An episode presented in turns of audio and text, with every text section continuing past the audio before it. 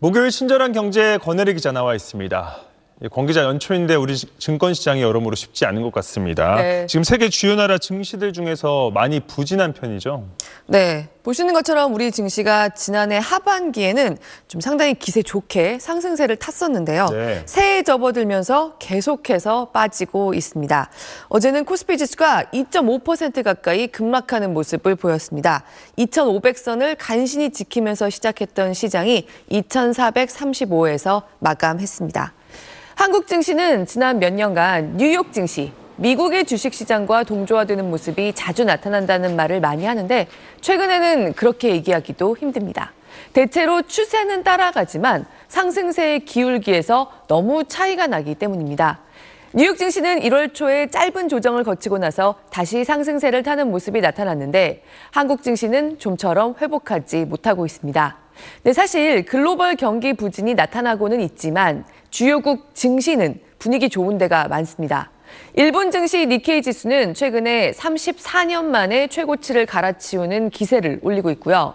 뭐 독일, 프랑스, 호주, 타이완, 인도 증시 모두 연초에 우리처럼 조정을 겪기는 했지만 사상 최고치를 경신한 직후나 뉴욕 증시처럼 사상 최고치 근처에서 겪는 조정이거든요. 그런데 우리는 사실 지난해의 상승세도 그렇게 강하지는 않았는데 연초에 조정이 깊습니다. 한국 증시가 주요국 중에서 유독 힘을 못 펴고 있다는 얘기가 나오는 이유입니다. 왜 우리 증시만 이렇게 힘을 쓰지 못하고 있는 겁니까? 네, 여러 가지 원인들이 복합적이라고 할 수 있는데요. 첫 번째로는 한국 증시는 미국 증시와 중국 증시 사이에 끼어 있다는 얘기를 많이 합니다. 한국 증시가 뉴욕과 동조화 현상이 점점 더 강해져 왔다고는 하지만 사실 자세히 들여다보면 중국 증시와도 상당한 동조를 보입니다. 특히 최근에 그런 모습이 좀 더 두드러지는데요. 지금 주요국 증시 가운데서 정말 바닥을 모르고 추락하고 있는 건 사실 중국이죠. 코로나 봉쇄가 풀린 이후에 본격적으로 드러난 부진과 중국의 불리한 미중 갈등 분위기가 증시에도 그대로 반영되고 있는데요. 우리가 수출 다각화 같은 노력을 계속하고 있긴 하지만 한국 수출의 가장 큰 고객이었던 중국 시장의 부진 여파를 우리도 고스란히 맞으면서요. 증시가 상승 동력을 잘 얻지 못하고 있다는 겁니다. 중국 시장에서 빠져나오는 외국 자본이 한국으로 올 수 있다는 기대도 좀 있었습니다. 그런데 그렇게 되지 않고 있습니다. 고집스럽게 아주 싼 웬화를 유지하면서 경기를 살리고 있는 일본 증시와 다른 신흥국들로 이동하고요.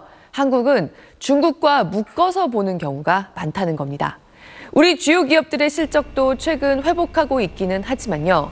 연초에 삼성전자나 LG에너지 솔루션의 잠정 실적 발표에서 봤듯이 그 회복세가 시장의 기대치보다는 낮았던 것도 이유로 꼽힙니다.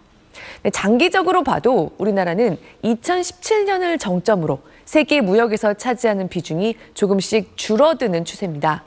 수출 기반의 한국 경제의 매력이 좀 더 회복돼야 한다는 겁니다. 한국 증시가 지금 뭐 미국에 비해서 1월 달에 유독 조금 취약했던 거는 그 실적에 대한 기대치가 좀 과도했다는 것이 우리가 맞았구나. 이런 좀 분위기가 조성이 되고 있는 것 같아요. 네. 지금 4분기 실적 시즌이 불안하게 출발하다 보니까 네, 앞으로 좀 나아져야 할 텐데 이 전망도 짚어 주시죠. 네, 그래도 한국 시장이 반등을 할 거란 견해가 지금으로서는 더 많습니다. 우리 주요 기업들의 실적이 이제 바닥을 통과했다는 거죠. 1분기, 2분기 실적까지는 가봐야 된다라고 보고 있어요. 이제 우리가 입수하게 되고 확인하게 되는 주요 경기 지표들, 연준의 정책 전환 둘러싼 전망들 이러한 것들을 다 이 실적 전망에 녹여서 반영을 해 가야지 특히 최근에 일단 인공지능 붐을 이끌고 있는 AI 반도체 대장 기업들, 미국의 엔비디아나 AMD 같은 회사들의 실적이 좋은데요. 이 분위기가 계속 이어진다고 하면 메모리 반도체의 수요도 더 살아날 수밖에 없고요. 메모리 반도체를 잡고 있는 우리 기업들의 실적도 살아날 거란 겁니다. 여기에 올해 미국이 본격적으로 금리를 내리기 시작하면 달러의 흐름도 우리에게 좀 더 유리해질 가능성이 높습니다.